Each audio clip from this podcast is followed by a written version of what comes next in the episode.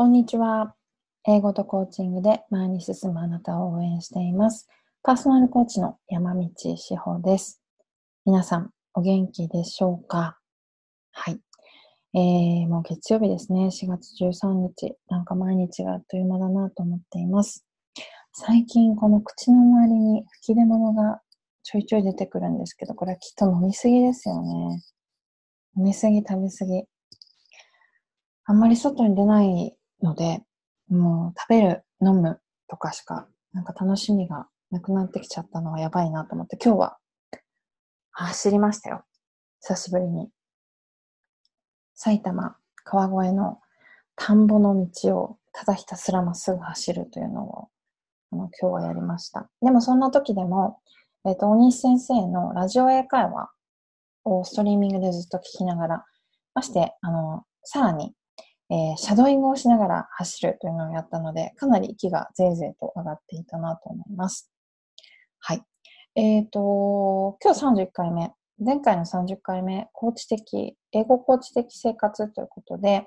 どんなあの日常になるのか、英語コーチというお仕事をしているとどういう日常になるのかというところをお話しさせていただいたんですが、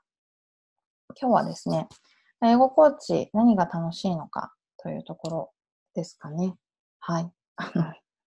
そんなのをつらつらとお話しさせていただきたいなと思います。今日も聞いてくれてありがとうございます。あのー、何を話そうかなってちょっと考えていたときに、先日うちの父と話してポッドキャストにあげた内容を思い出しました。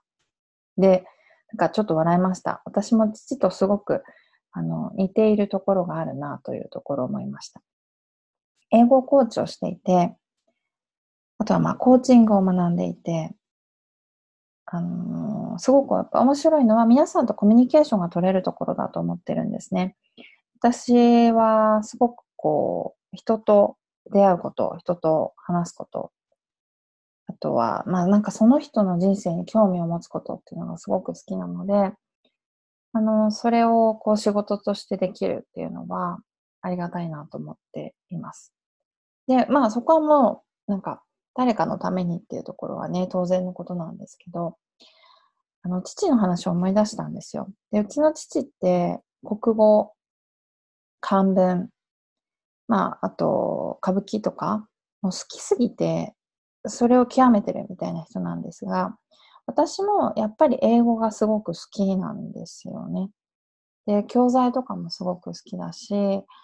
あの、英語力を伸ばすっていうことについて考えるのも好きなんですよ。はい。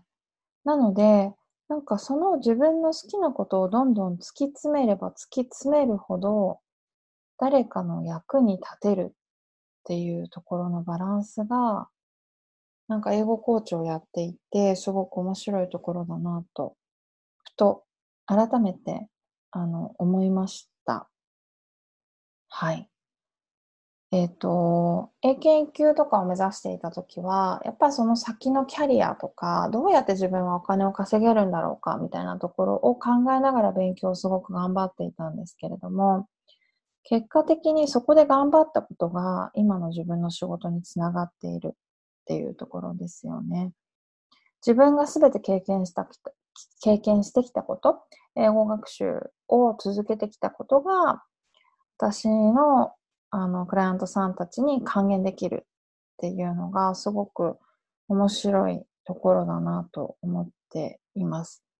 で、クライアントさんたちからこう学ばせてもらうとか、新たな世界を教えてもらうということもたくさんありますし、この大好きな英語学習、英語の世界っていうのが、とにかく深められる、広がっていくっていうのが、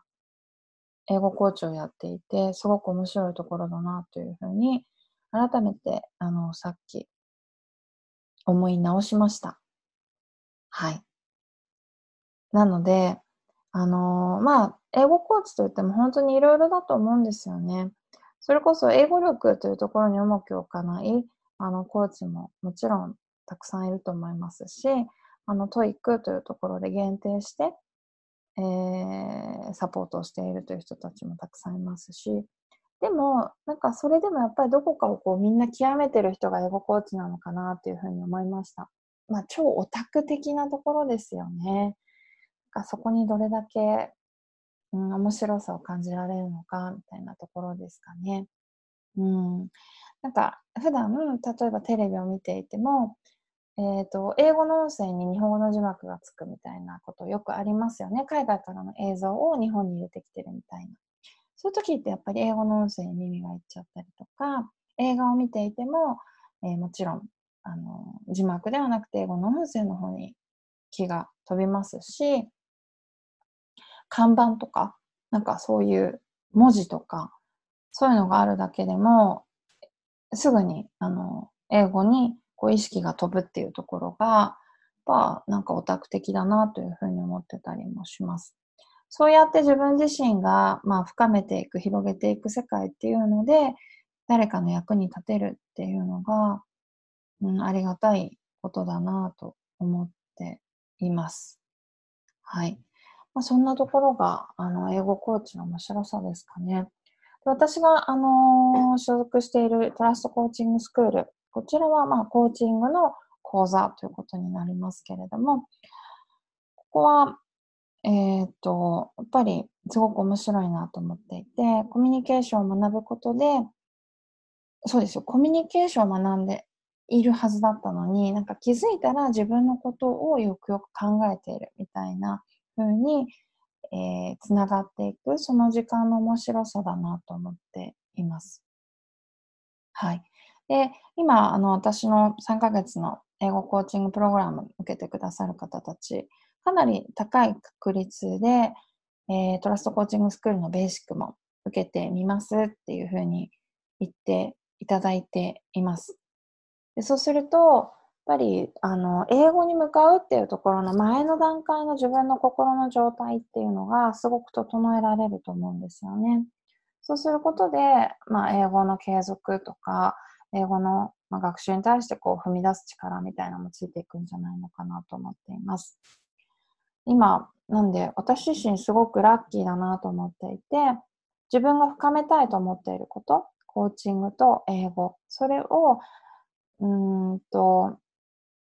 掛け算して、で、それをこう極めていこうとしている中で、それがまあ誰かのためになるとか、誰かが求めてくれている私のできることだったりするっていうのがすごくあの幸せなことだなと思っているところです。はい。で、英語コーチってあのいろんな人がい、いていいと思ってますし、こうじゃなきゃいけないってことは全然ないと思いますので、えー、養成講座の方ではね、本当にあのー、今日その人自身の興味の範囲だったりとか、まあ、深めてきたことだったりとか、そこをベースに、あの、養成講座は組み立てていくっていうイメージでいるものなので、うーん、自分が続けていて、こう、心地いい英語コーチングのスタイルを見つけてもらえるような講座にしたいなと思っています。やっぱそこが心地よくないと続けていけないですからね。続けていけないってなると誰に一番申し訳ないかっていうと、自分を選んでくださる、まあ、クライアントの皆さんに申し訳なくなっちゃうので、うん、あなたができること、あなたがやりたいこと、今までやってきたことっていうのをベースに、オリジナルの講座とかを作っていくっていうのが一番心地よくって、一番お互いにとって気持ちいいものになるんじゃないのかなというふうに思いました。ということで、えー、今日は、まあ、英語コーチをやっていて、私はですよ、もうこれもみんな違うと思うんですけど、まあ、私は何が面白いのかなっていうところを改めて考えたら、なんか結局のところ父親にすごいそっくりじゃんっていうか、すごいマニアックだったりとか、なんかオタク的じゃんみたいなところなんですけど、そんな話を話させていただきました。はい。また、えー、次回聞いていただけたら嬉しいです。今日もありがとうございます。ではでは。